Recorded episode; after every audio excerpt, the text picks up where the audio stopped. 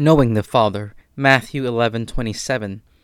No one knows a Son except the Father, and no one knows a Father except the Son, and anyone to whom the Son wishes to reveal him. When asked why did God make you, the Baltimore Catechism teaches to know him, to love him, and to serve him in this world and to be happy with him forever in the next. But before we can really serve him or love him, we need to first know God. But how?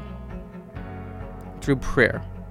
And not just the prayers that we learn to memorize, like the Our Father, the Hail Mary, or the Glory Be, but rather in conversing with God, speaking with Him, sitting with Him, sharing with Him everything that is on your heart, and listening to Him.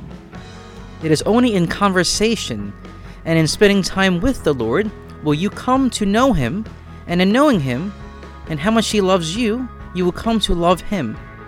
And this belovedness, or being loved by the Father, will only increase in you the desire to love Him more, so that everything that is important to Him becomes important to you. And then this moves us to service. When we come to know God, we will come to love Him and serve Him. And in knowing, loving, and serving the Father, we know, love, and serve the Son, for the Father and the Son are one.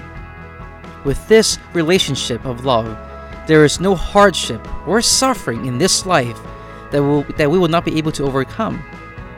May we come to know the Father today, and by doing so be known by Him, our peace and our joy.